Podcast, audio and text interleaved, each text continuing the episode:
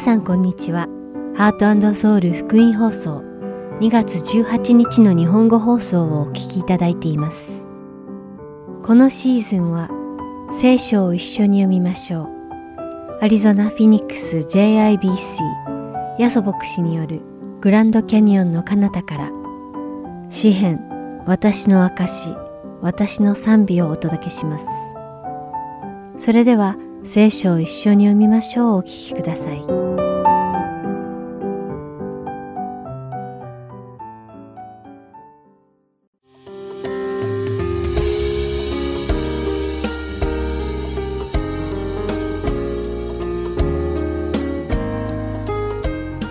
ハートソウル福音放送のリスナーの皆さんこんにちは。聖書を一緒に読みましょうのお時間です。お相手はダイヤモンド優子がお送りします。さて今日は黙示録第2章に出てくる2番目の教会、スミルナ教会へのイエス様からの手紙を読みます。このスミルナ教会に宛てられたイエス様のメッセージはとても短いものです。黙示録2章8節から11節まででわずか4節しかありません。前回の放送でお話ししましたが、イエス様は黙示録に出てくる7つの教会に手紙を書いたとき、それぞれの教会を褒めたり、また非難したりされました。あるいくつかの教会に対しては、イエス様は全く非難することなく褒めたたえられましたが、別のいくつかの教会に対しては、イエス様は褒めることなしに非難だけをされました。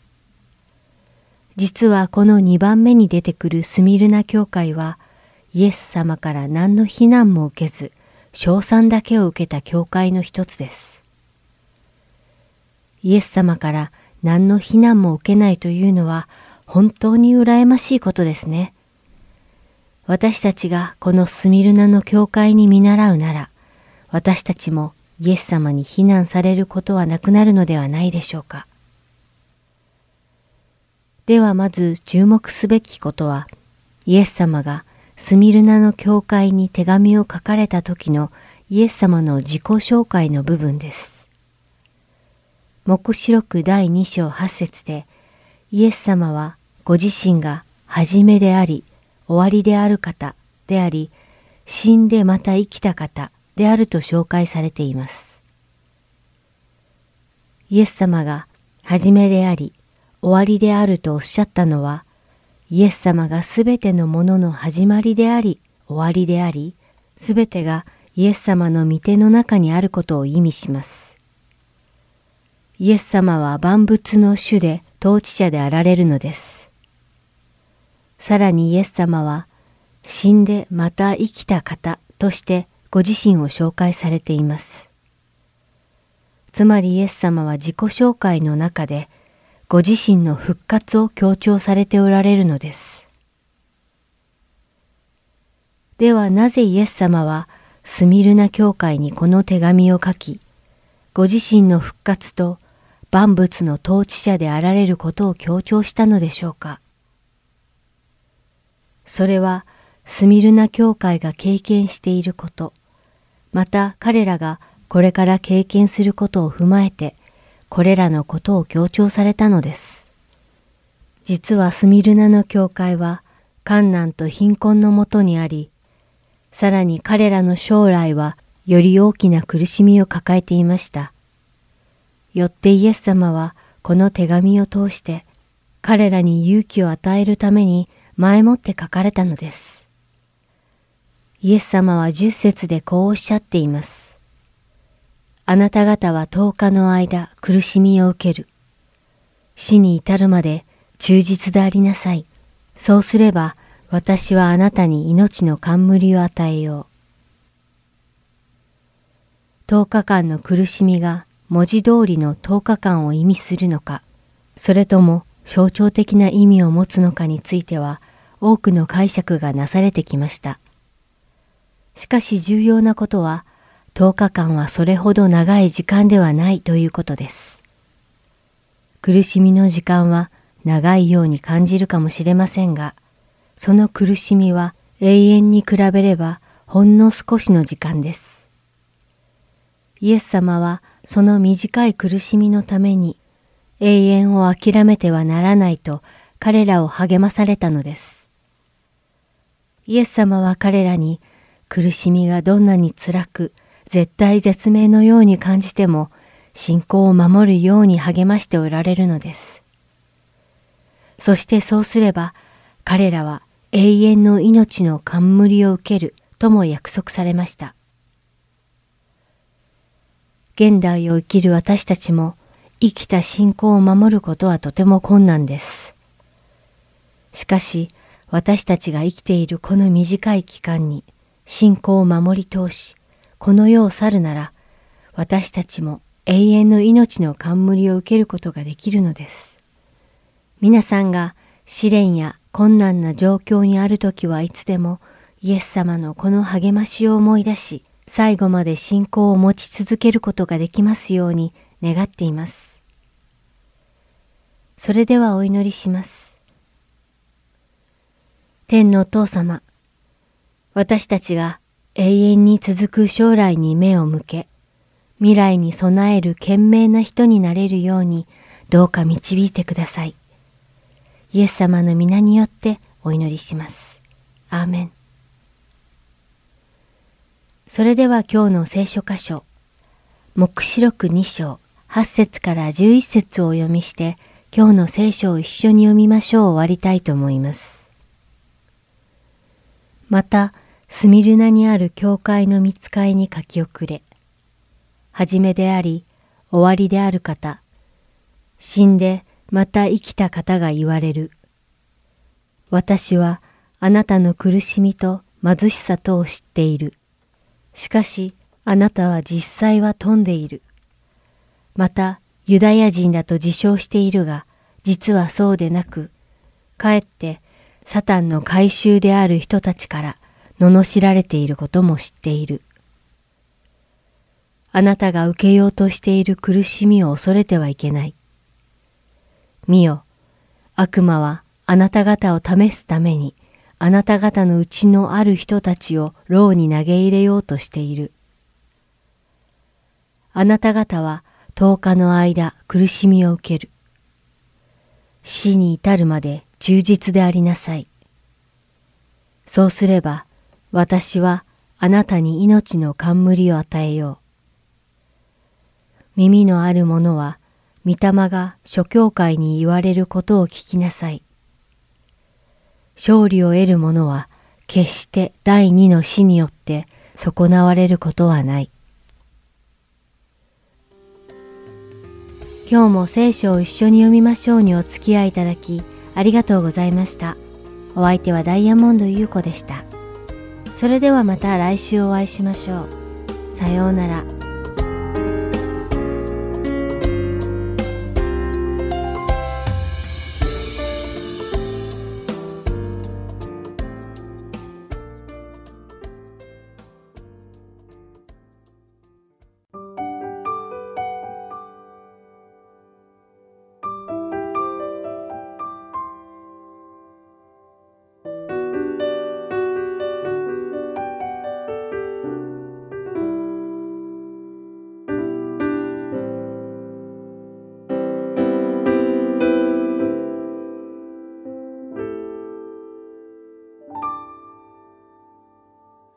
世の富も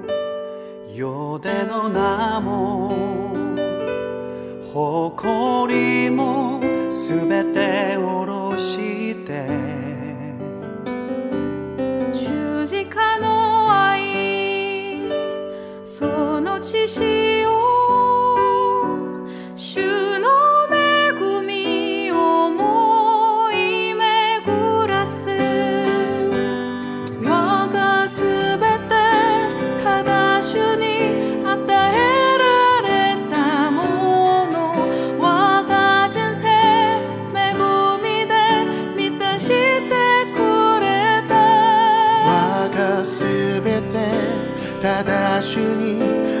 えられたもの我が人生主の前今捧げます。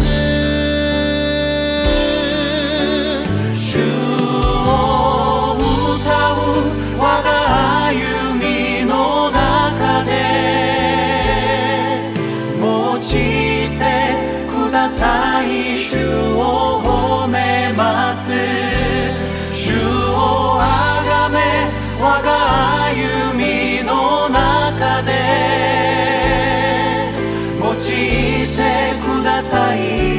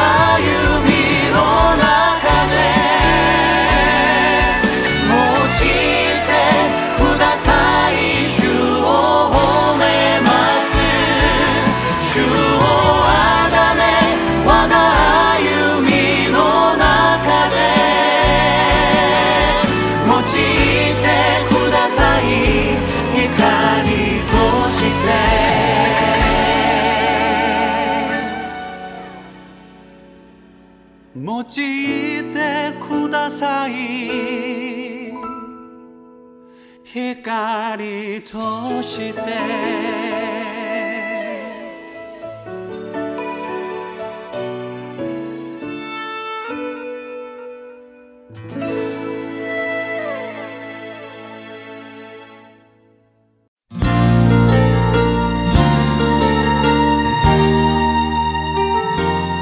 続きましてはアリゾナ・フェニックス JIBC ヤソ牧師によるグランドキャニオンの彼方からをお聞きください。今日のタイトルは天国人ヘブンリーシティズンです。ヤソ先生のお話を通して皆様が恵みのひとときを送られることを願います。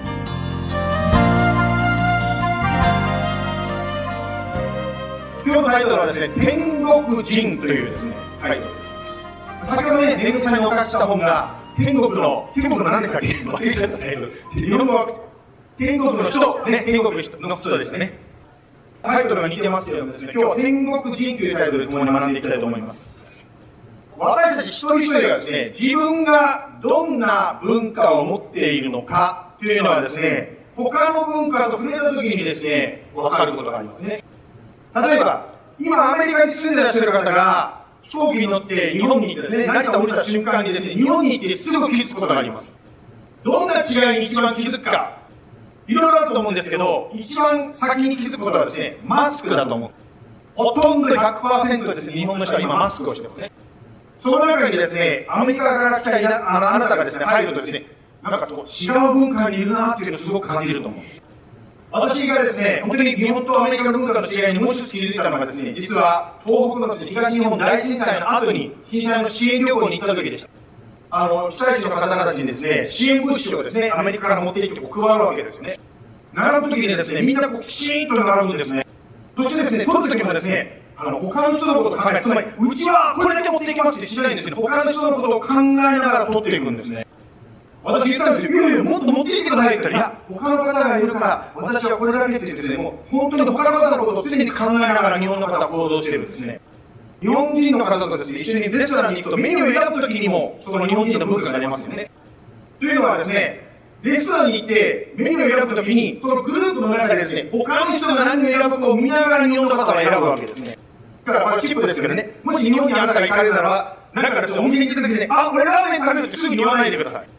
どんなのを頼んでるかを見て、それに合わせたレベルでですね、値段も近いようなものをですね、こう選んでいく。まあ、このようにですね、まあ、日本の文化というのは少し分かったと思うんですが、周りの方と合わせることをすごく大事にする文化だということが分かります。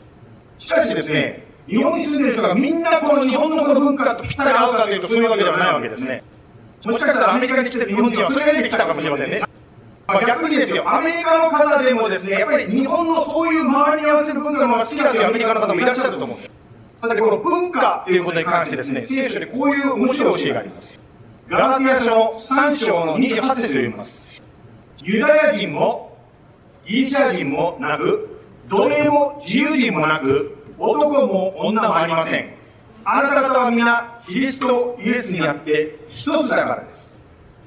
ここでですね、何を言ってるかと言いますと、イエス・キリストを信じるとき、つまりクリスチャンになるときに、どこの国の人も、キリストにある新しい人に作り変えられるということを言ってるわけですね。言い方を変えるならば、あなたがイエス様を信じますと決心したときに、あなたの国籍は天国になる。つまり天国人になるわけですね。言い方を変えるならば、天国人が地球に住んでいる、まあ、仮住まいをしているですね、旅行者、トラベラー、気流者ということになります。ここで質問が湧いてきます。皆さんも同じことを考えたかもしれませんが、なんで天国人になったんだったら、イエス様を信じますって言ったらすぐに天国に行かないのかなって思いません私そう思ってたんですけど。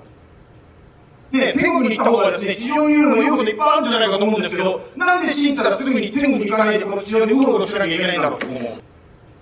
今日はですね、あなた、実はあなあなたや私がですね、天国に戻る前にできることというか、行うことを2つ紹介したいと思います。天国にあなたや私が帰る前に行うことの1つ目をまず紹介します。1つ目は、あなたの隣の人にイエス様を紹介するということです。先日ですね、あの、イエス様に仕えてるあの、まあ、伝道者っていうんですかね、まあ、エヴァンジェリストというかね、伝道者の方とこう会いました。その方がですね、まあ、あの交わりながらこう言ったんですね私の家族の中に最後までイエス様を信じなかった家族がいるって最後まで信じないでいた家族がですね突然ですね、まあ、亡くなったっていう。ねその方が正直に言ってくれたんですね。周りがねいろいろと私を励ましてくれるけど私にとって全然励ましになりませんってこう涙を流しながら言ってました。ですから私もですね、そう言われると逆に何も 慰めの言葉が言えないんですけど、本当にその人の悲しみをですね、私もそういうね、経験、心がわかるので、少しね、あの、シェアさせていただきました。その方が、しかしこう言ったんですね、機会があるごとに、つまりチャンスがあるうちに、一回でも多く、その人に、誰か、隣人に救いのメッセージを伝えることがどれだけ大事なのかっていうことをすごく感じましたっていう。私たちの教会はですね、スターチャーチっていうんですかね、いろんな交わりがありまして、あの、JCPN というですね、そういう、まあ、交わりを持っている教会が18あります。そのうちの一つのですね、シアトルにあるですね、金田牧師がですね、本を書きました。教会にもですね、貸し出し用の本が、ね今日貸し出しばっかり言ってますけど、貸し出しがあるので、興味ある方読んでみてください。金田先生、ここに写真載っておりますけども、金田先生はですね、まあ、牧師ではありますけども、あんまりですね、他の人にイエス様を伝える、つまり、伝道というのがですね、苦手だったんですね。しかしですよ、アメリカに来る学生たちがですね、先生の教会にはたくさんね、学生さんが来られてるそうですけども、学生たちがイエス様のことについていろいろ質問してくるので、それに答えてるうちに、どのようにイエス様のことを紹介したらいいかという、そのコツが分かってきたそうです。ですから、そのですね、人たちとイエス様をどう紹介していったか、その紹介の話がそのまま物語になって書いてあるんですね、これね。ですから、もしですね、この本を使ってですね、イエス様、興味あるんだけど、どうやって信じたらいいか分かんないっていう人に、と一緒に、この本一緒に読むとですね、読むだけで、まるでね、あの、金田先生がね、説明してくれてるように、はっきりとね、イエス様のことを紹介することがで。まあ、この本はですね、あの、購入することができますので、まあ、JBC ホームページにあるアップデートのですね、ところにいろいろとポストされてますから、それを見ていただいたら注文できます、これね。え、一冊家に置いとくとすごく役に立つと私は思います。あの、英語版もあるそうなんです。さすが金田先生、バイリンガルですね。あの買うことができるのでもうちゃんとね全部英語でプリフェースとかねプロローグとかいろいろ書いてますよねそういうものもありますしあのこれは皆さんにお渡ししたいと思うんですけどもあのこういう英語のツールがあります一応やつですねはい、これはあのねあの皆さんどうぞもう自由に持って帰ってください今ですね、クリスチャンになった人はですね、どこかで過去に誰かがイエス様を紹介してくれたのでクリスチャンになったわけです。まあそれがお母さんかもしれませんし、日曜学校の先生かもしれませんね。私もですね、実は今日ね、今日曜学校の子供たちが行きましたけども、私も小さい頃からですね、日曜学校に行ってた子供の一人です。しかし私が日曜学校に行ってた時期は全くさっぱりというか全く関心がなかったですね。しかしですよ、諦めないでですね、あこの子はまあ無理だと思わないで誰かがずっと語り続けてくれたから私もクリスチャンになったわけですね。皆さんもですね、一回聞いて、はい、信じますという方もいらっしゃると思うんですが、ほとんどの場合はですね、いろんな方が話しかけてきてですね、またいろんな機会でですね、お母さん、お父さん、いろんな方が話しかけてきて、イエス様を信じると決心したと思うんです。今度は、あなたが誰かにイエス様を紹介する番なんです。で皆さんに今、お手元にあるですね、カードを少しご覧いただきたいと思うんですけども、そこにですね、もうポイントでですね、どのように説明したらいいかのポイントがそこに書いてありますね。例えば、この流れでそのままね、バッドニュースから始まってですね、ベストニュースまで行けばいいわけですけど、読んでいけば誰かにね、イエス様のことを紹介できます。例えば、ちょっとだけですね、あの抜き書きしたいと思うんですけど、まず、バッドニュース、何で書いてますかね？ローマ3の23、すべての人は罪を犯して神の栄光を受けることができずと書いてあります。つまり私たちの中にはですねやっぱり罪という問題があるんだということなんですね。その次飛びますけど今度ベストニュースの本飛びますね。ローマ6の23罪の報酬は死です。しかし神の賜物ギフトは私たちの主キリストイエスにある永遠の命です。つまりイエス様が私たちにくださるギフトそれは許しと永遠の命だ天国だとこう言ってるんですそしてですねえー、一番最後のね、下のところにそのカードの下に書いてあると思うんですけども、どうやってこのギフトをですね、プレゼントをもらうかというと、ローマの10の9にもらい方書いてますよね。10の9。もしあなたの口でイエスを主と告白し、あなたの心で神はイエスを死者の中から蘇らせたと信じるなら、あなたは救われると書いてます。ですからもし、あなたの隣の人にですね、誰かに、あなたの家族に、またはあなたの家族が本当に病気と戦って、もうベッドで横たわった時に耳元でこの聖書の言葉をですね読んでその言葉を読んで伝えてあげることができるでしょう。ある方がですね自分のですね愛する方がですね病気でこう、ね、寝たままでも、まあ、その方は最終的に召されたんですけども寝たままになってた時があったんです病院しかしその前にですよクリスチャンであるその方はですね日本の方だったんですけど日本に行ってその方の横でですねずっとイエス様の救いのメッセージを語り続けたそうですね。もちろんその愛する方は亡くなったので、信じたかどうかっていうのは、はんまあね、ずっと横たわっても反応がないわけですから、分からなかったわけですけど、しかしその方がですね、アメリカに帰ってきてですね、本当に顔を輝かしてですね、もう私はですね、本当にね、イエス様その方が信じたと思い、そういう気がしたのよって言ってですね、すごく喜んで帰ってこられました。ですから、あなたが天国に帰る前に、ぜひですね、行っていただきたいこと、行ってほしいこと、それは何かですか？隣人にイエス様を紹介しましょうということです。あの今日はね通訳の家内とですね一緒にこう通訳やる前に練習するんですいつもね。その時にですね彼女が今英語の人も聞いてしまいましたけども今英語で彼女が言ったことをですね私に言ってくれたんですね。どういうことかというと天国に行ってできないことがあるよって家内が言ったんですね。天国に行って誰かに救いのメッセージを語れませんよって言ったのはみんな救われてるから。ですから皆さん後で後悔しないためにもですねぜひですねこのカードまたはこの本ねあの買ったり読んだりもうぜひですね、もう一回でもいい、語らせてください、そのチャンスをくださいと祈りながら、その愛する方、また隣人にイエス様を紹介しました。私たちの知ってるですね、ある方はですね、あんまりこう口が達者じゃないんですけども、本を読むのが好きな方がいるんですね。自分ではうまく説明できないからともっと言ってですね、いろんな方にですね、本を送ってるんです。ですからそういった形で誰かに本を送ったり、何かですね、こう文章を送ったりするのもいいかもしれません。または教会の入り口にですね、オレンジ色の CD があると思うんですけども、あれはこのフェニックスエリアに住む日本日本人クリスチャンたちがくっついてですね、一緒にプロデュースしている特別なメッセージ CD が玄関に置いてます。ですから皆さんがですね、それを友達に渡してみたり、日本語でこんなのがあるよって渡してみたり、または誰かに送ってみるのもいいかもしれません。二つすることのうちの一つ目は、隣人にイエス様を紹介するということでしたね。では二つ目ですけど、二つ目は何ですかと言いますとですね、イエス様に使える、奉仕するということ。まあ、先ほど新しいメンバーのね、クラスを行うと言いましたね。興味のある方はですね、あの、これメンバーシップクラスですけどね、ほら、あのね、その子さんとか、ね、あきらさんとかね、メンバーになった時の、ね、姿が出てますね。この写真見るときに、なんであやさんが口を開けてるのか、私は不思議でたまりません。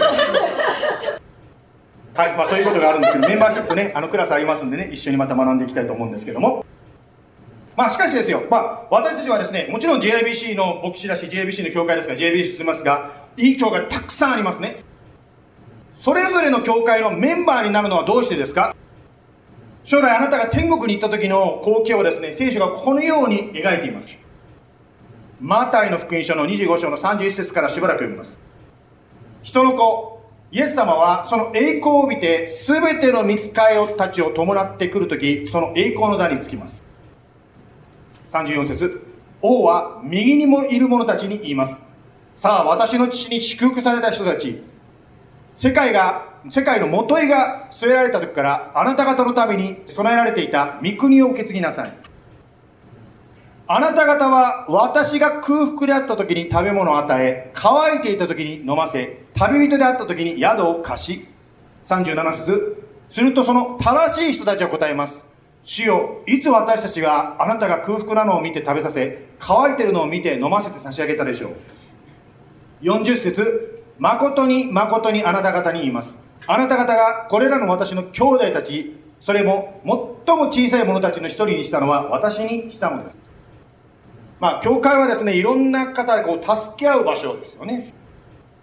どうやらですね、これは天国に行った時の神様の見方がこれでちょっとわかると思うんですけども、神様のパースペパースペクティブ、見方からすると、私たちが誰かにしてるっていうのは、その方にしてるだけじゃなくて、実はイエス様にしてるんですね。ある時ですね、私が、あの、何ですか、誰かの家に泊めてもらったことがあるんですね。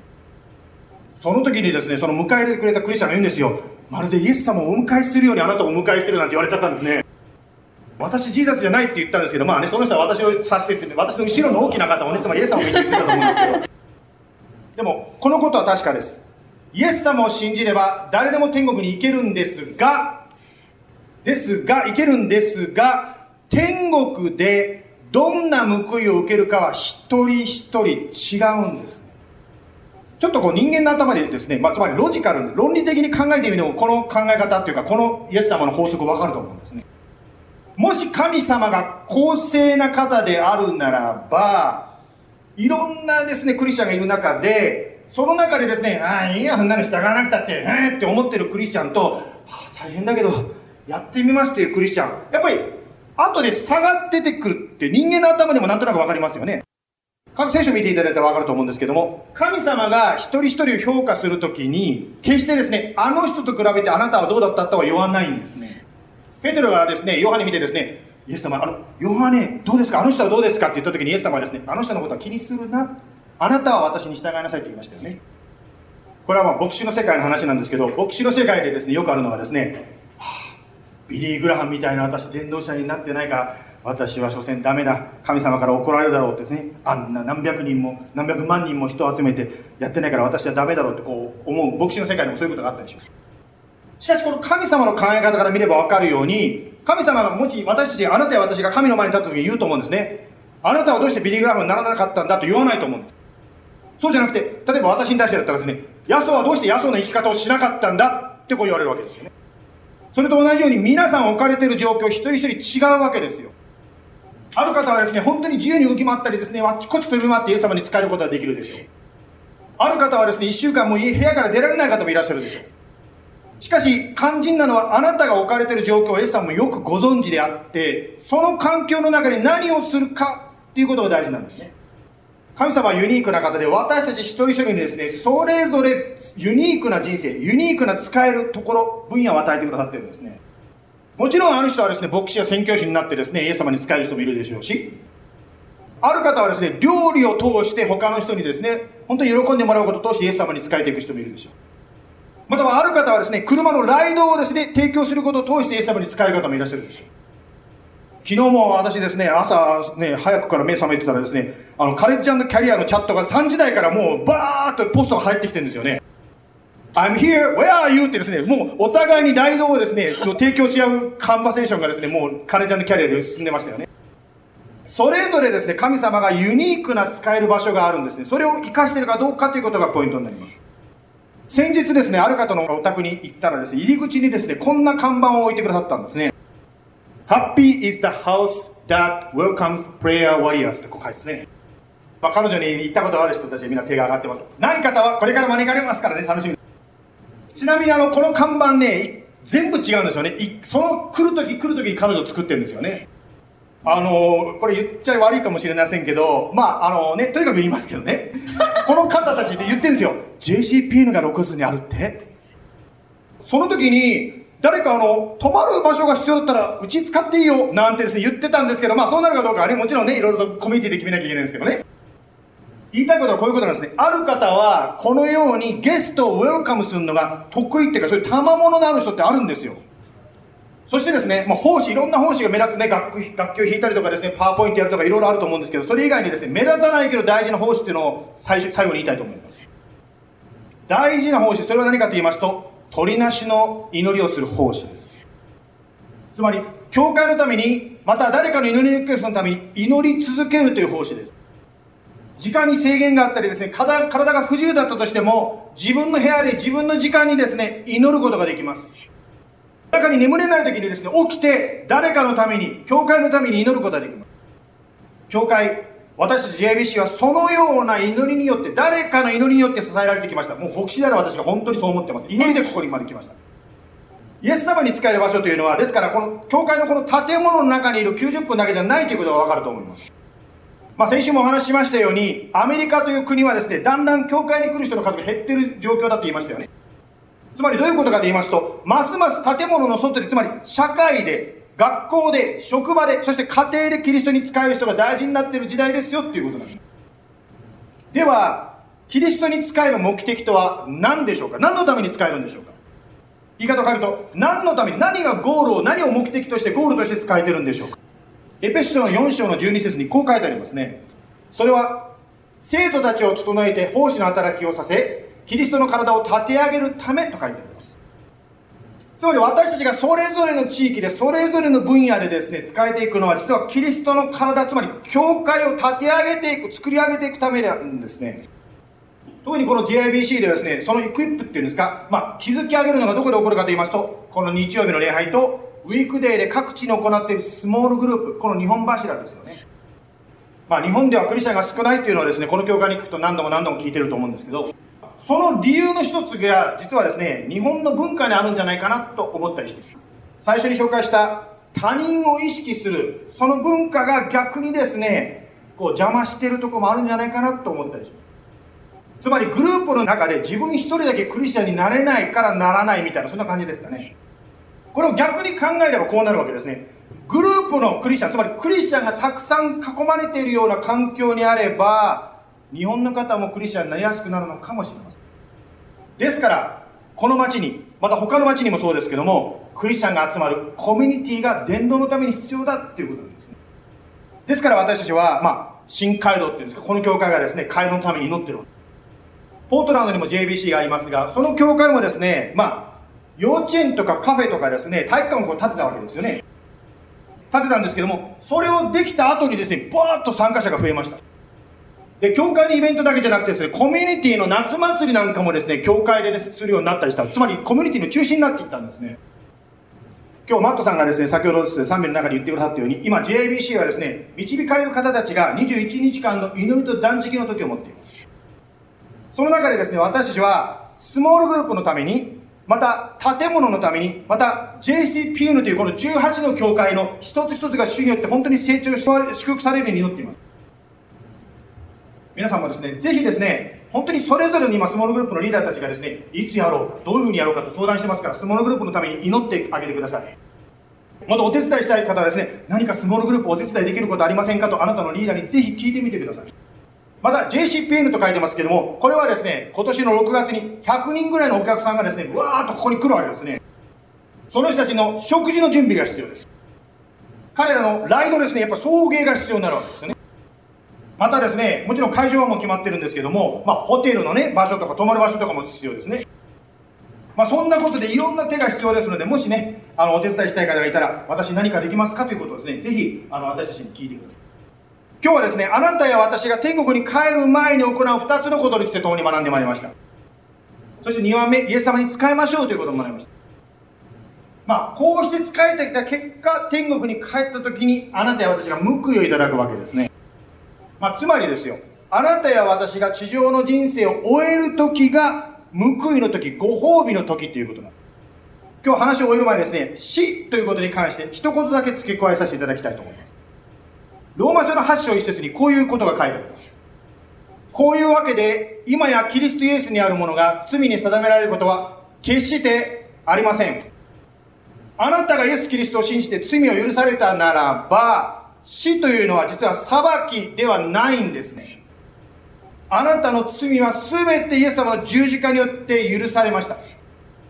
じゃあ、信じたあなたにとって、あなたや私にとって死とは何でしょうか？死というのは、ちょっと神学的に言いますけど、あなたの救いの完成の時なんです。古いですね、この古い肉体。イエス様信じててもですね、肉体は前のままなんですよね。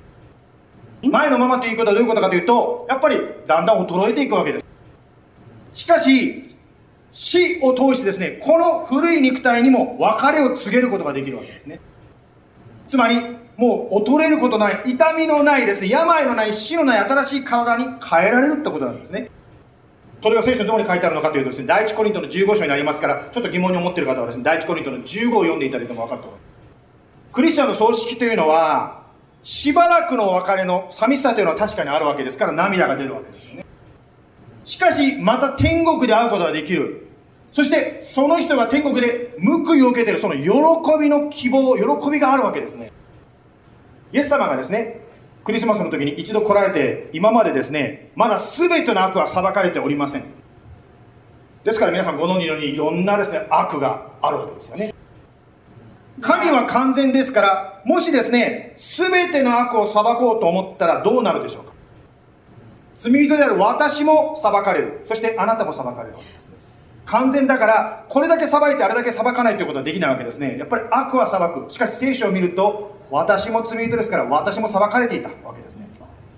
しかしイエス様はギリギリまでその裁きを待ってるんですね。あなたの愛するあの方がイエス様信じます。つまり天国の切符をもらうまで待ってるんですね。ですから今というこの機会がある。まだチャンスがあるうちにぜひですねイエス様を隣の方に紹介していただきたいと思います。イエス様に仕えて報いをいただきましょう。最後に黙示録にあるイエス様の最後の言葉を読んでお祈りしております。黙示録の22の12私は見よ私はすぐに来る。それぞれの行いに応じて報いるために私は報いを携えてくる。アーメンシュエスを来てください。お祈りしましょう。天のお父様本当に神様私たちの人生生きていく中でやはり時々あ私たちの地上の人生って限りがあるんだということに気づかされることがあります。それが愛する方の、まあ、葬儀っていうんでしょうか。不幸であったりするかも。または自分の体とかそうしたことを通してもあ現行の体は永遠じゃないんだということに気づかされるかもしれません。しかし今日学びましたようにあなたが私たちにこの地上の最後を与えてくれるのはそれは裁きの時ではないということを学びました。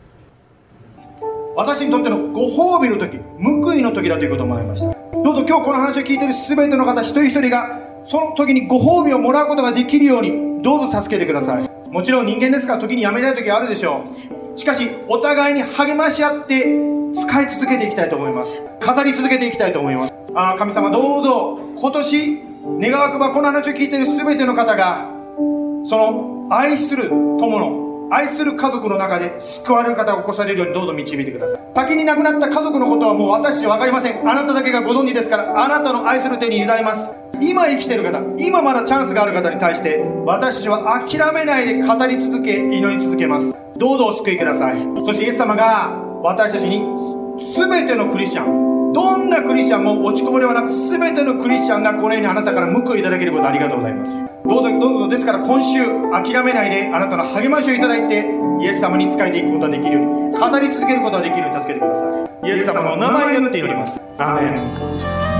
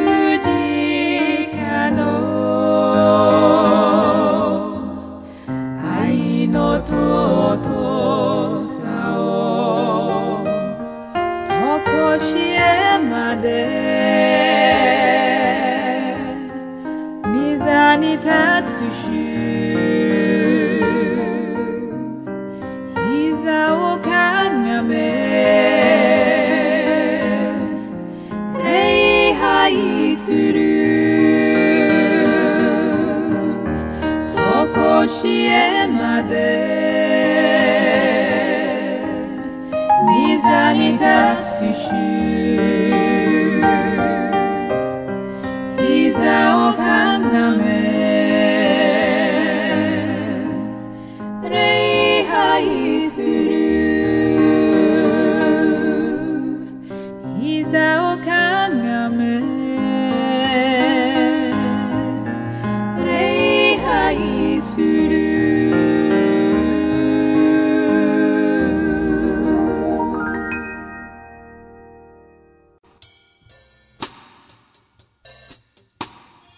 私たちの新しい携帯アプリができました。どうぞ Heart Soul Gospel Ministries のアプリを Play Store または App Store からダウンロードしてください。今週のプログラムや過去のプログラムを聞くことができます。Android 携帯や iPhone で Heart Soul またはアルファベットで HSGM と検索してください。ご質問がありましたら電話または E メールでご連絡ください。電話番号は602-866-8999 E メールアドレスは heartandsoul.org at gmail.com です。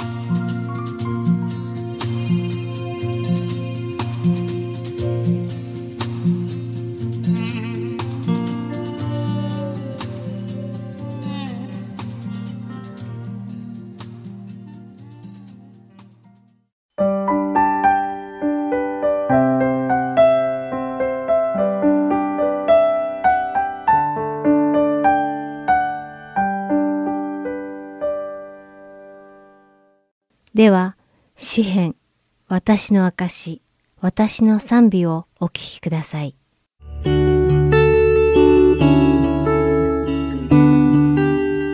ハートソウル福音放送のリスナーの皆さんこんにちは。詩編私の証私の賛美の時間です。お相手は横山勝です。今日も詩編を学び私たちの心の中を主に告白していきましょう。皆さんは霊的に忠実な生活を送ることがとても難しいと思ったことはありませんか？イエス様を信じて御言葉に従えばいいだけだろうと思うのですがそれは簡単なことではありません。霊的に忠実な生活を送るということは、目に見えないものを求め、それを待つことを意味します。しかし、私たちの信仰は目に見えるもののために、いとも簡単に揺らいでしまうのです。これは神様の御言葉に忠実に従い、正直で清い生活を送っていると信じている人が、人生の試練に出会った場合に特に当てはまるのではないでしょうか。神様の御言葉を軽視したり、嘲笑ったりする人々が、この世で成功した生活を送り、自分たちより幸せに見えるとき、私たちの心は重くなり、信仰が重荷になってしまうのです。そしてこれらのことを目撃すると私たちは信仰に疑いを持ち始め、自分自身にも疑問を感じ始めてしまいます。その疑問とは、神の御言葉に従おうと努力し、これほどの労力を使うことは本当に価値があるのだろうか私は罪を避けるために最善を尽くし、清い生活を送るためにできる限り努力しているけれど、それは全て無駄なのではないかなぜなら、私の周りの人々は、決して聖なる生活を送っている人ばかりではないからだ。彼らは、神様に全てを捧げる生活など見向きもしないのに、皆快適に過ごし、日々裕福になっているようにさえ見えるからだ。もしかしたら自分が信じていることは間違いなのかもしれない。というような疑問です。誰でもこのような自問自答をした経験があるのではないでしょうか。今回お話しする詩編第73編の作者も私たちと同じような気持ちを持ち、それを経験したようです。この詩編の著者はアサフというレビ族出身の人物でした。彼の背景から推測すると、このアサフなる人物は聖なる生活を送りたいと思っていたに違いありません。しかし、神を恐れなかった彼の周りの人々を成功して裕福になっていたようです。それを見たアサフは不平を漏らしたのです。彼は、これらの罪人は傲慢で悪行を言い、生涯傲慢なのですが、日ごとに裕福になっていきます。彼らは苦難や災害を経験することもなく、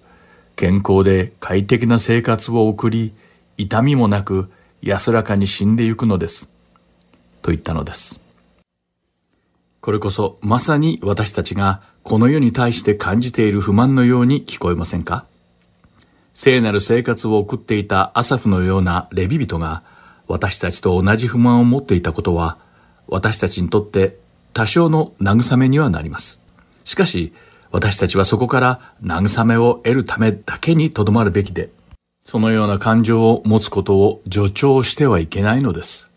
そして私たちは、アサフが自分の嫉妬と負の感情をどのように処理し、解決していったのかを学ばなければならないのです。この詩篇の第73編は、アサフがこれらの負の感情をどのように解決していったかを説明しています。16節から17節を読むと、アサフはこれらの不満を抱えたままで、自分に課せられた義務を果たすために神の聖女に入ったように見受けられます。しかし、神様の御臨在が宿る聖女に入った時、アサフはこのような罪人たちが迎える最終的な運命が何であるのかを理解したのです。そのような罪人たちの人生には何の問題もなく成功を享受して快適にしているように見えました。しかし、その後、アサフが聖女に入った時、彼は神様がこのような罪人たちを滅ぼすに違いないということに気づいたのです。義であられる神様が罪人を裁かれずに放っておかれるはずがないと悟ったのです。聖女の中でアサフは正しい神様が罪人たちをどのように裁かれるかを見たのです。そして神様の義と正義を実際に体験することで、アサフは神様がこれらの人々の罪を決して放っておかれるはずがないことが分かったのです。その時アサフはとても驚き、自分が罪人たちの繁栄や傲慢さに嫉妬していたことで、重大な過ちを犯していたかもしれないことを告白したのです。アサフは自分が近くだけを見て、遠くを見ることができない獣のようなものだと告白しました。そしてこの世で彼らを尊敬することがいかに危険であるのかを悟ったのです。つまり神様から遠く離れている人はこの世を羨む誘惑に駆られるけれど神様の近くにいるならばこの世の繁栄は主が裁くものであることを悟り結局最後に神様の近くにいることが私にとって幸せなのですと告白しています。私たちがこの世の繁栄を羨む本当の理由は、私たちも彼らのように豊かになりたいと願うからに他なりません。この世ばかりを見て生きていると、羨ましい気持ちが募ってくるのです。しかし、私たちが神様の聖女に入るとき、この世の終わりを見て、そして悟ることになります。私たちが皆、アサフの告白を私たち自身の告白とすることができることを願っています。実際に神様の近くにいることは私たちにとって本当にこの上ない幸せなのです。今回も最後に詩篇の第73編を読んで終わりたいと思います。誠に神はイスラエルに心の清い人たちに慈しみ深い。しかし私自身はこの足がたわみそうで私の歩みは滑るばかりだった。それは私が誇り高ぶる者を妬み、悪者の栄える者を見たからである。彼らの死には苦痛がなく、彼らの体は油ぎっているからだ。人々が苦労するとき、彼らはそうではなく、他の人のようには打たれない。それゆえ、高慢が彼らの首飾りとなり、暴虐の着物が彼らを覆っている。彼らの目は脂肪で膨らみ、心の思いは溢れ出る。彼らはあざけり、悪意を持って語り、高いところから虐げを告げる。彼らはその口を天に据え、その下は地を行き巡る。それゆえ、その民はここに帰り、豊かな水は彼らによって飲み干された。こうして彼らは言う。どうして神が知ろうか？意図高き方に知識があろうか？見よ。悪者とはこのようなものだ。彼らはいつまでも安らかで富を増している。確かに私は虚しく心を清め、手を洗って清くしたのだ。私は一日中打たれ同士で朝ごとに責められた。もしも私がこのままを述べようと言ったなら、確かに私はあなたの子らの世代のものを裏切ったことだろう。私はこれを知ろうと思い巡らしたが、それは私の目には苦役であった。私は神の聖女に入り、ついに彼らの最後を悟った。誠にあなたは彼らを滑りやすいところに置き、彼らを滅びに突き落とされます。誠に彼らは瞬く間に滅ぼされ、突然の恐怖で滅ぼし尽くされましょう。目覚めの夢のように、主よ、あなたは奮い立つとき、彼らの姿を蔑まれましょう。私の心が苦しみ、私の内なる思いが突き刺されたとき、私は愚かでわきまえもなく、あなたの前で獣のようでした。しかし私は絶えずあなたと共にいました。あなたは私の右の手をしっかり捕まえられました。あなたは私を諭して導き、後には栄光のうちに受け入れてくださいましょう。天ではあなたの他に誰を模つことができましょう。地上ではあなたの他に私は誰をも望みません。この身とこの心とは尽き果てましょう。しかし神は、とこしえに私の心の岩、私の分の土地です。それゆえ、見よ。あなたから遠く離れている者は滅びます。あなたは、あなたに不誠実な者を皆滅ぼされます。しかし私にとっては、神の近くにいることが幸せなのです。私は神なる主を私の酒どころとし、あなたのすべての見業を語り継ぎましょう。今回も最後までお付き合いくださってありがとうございました。また来週、詩篇私の証、私の賛美でお会いしましょう。お相手は横山まさるでした。さようなら。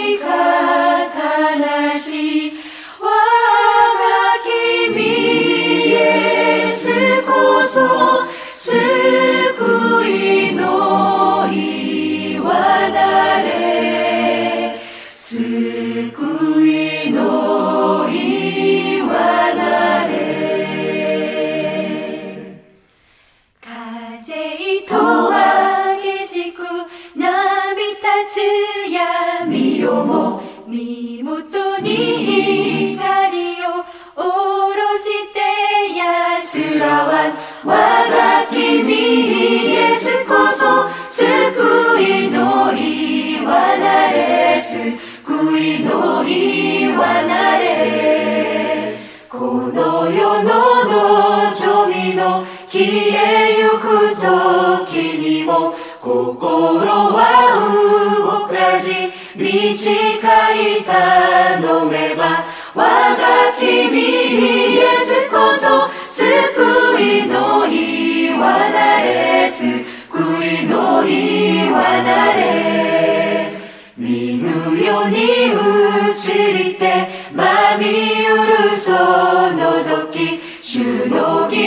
をまといて見前にたたまし我が君イエスこそ救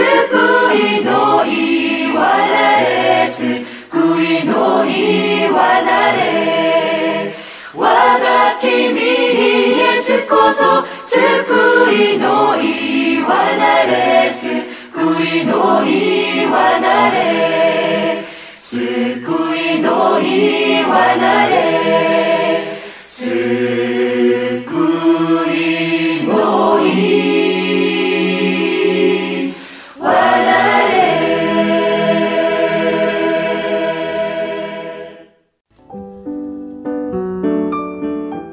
今日の放送はいかがでしたか？最後までお付き合いくださりありがとうございました。また来週お会いしましょう。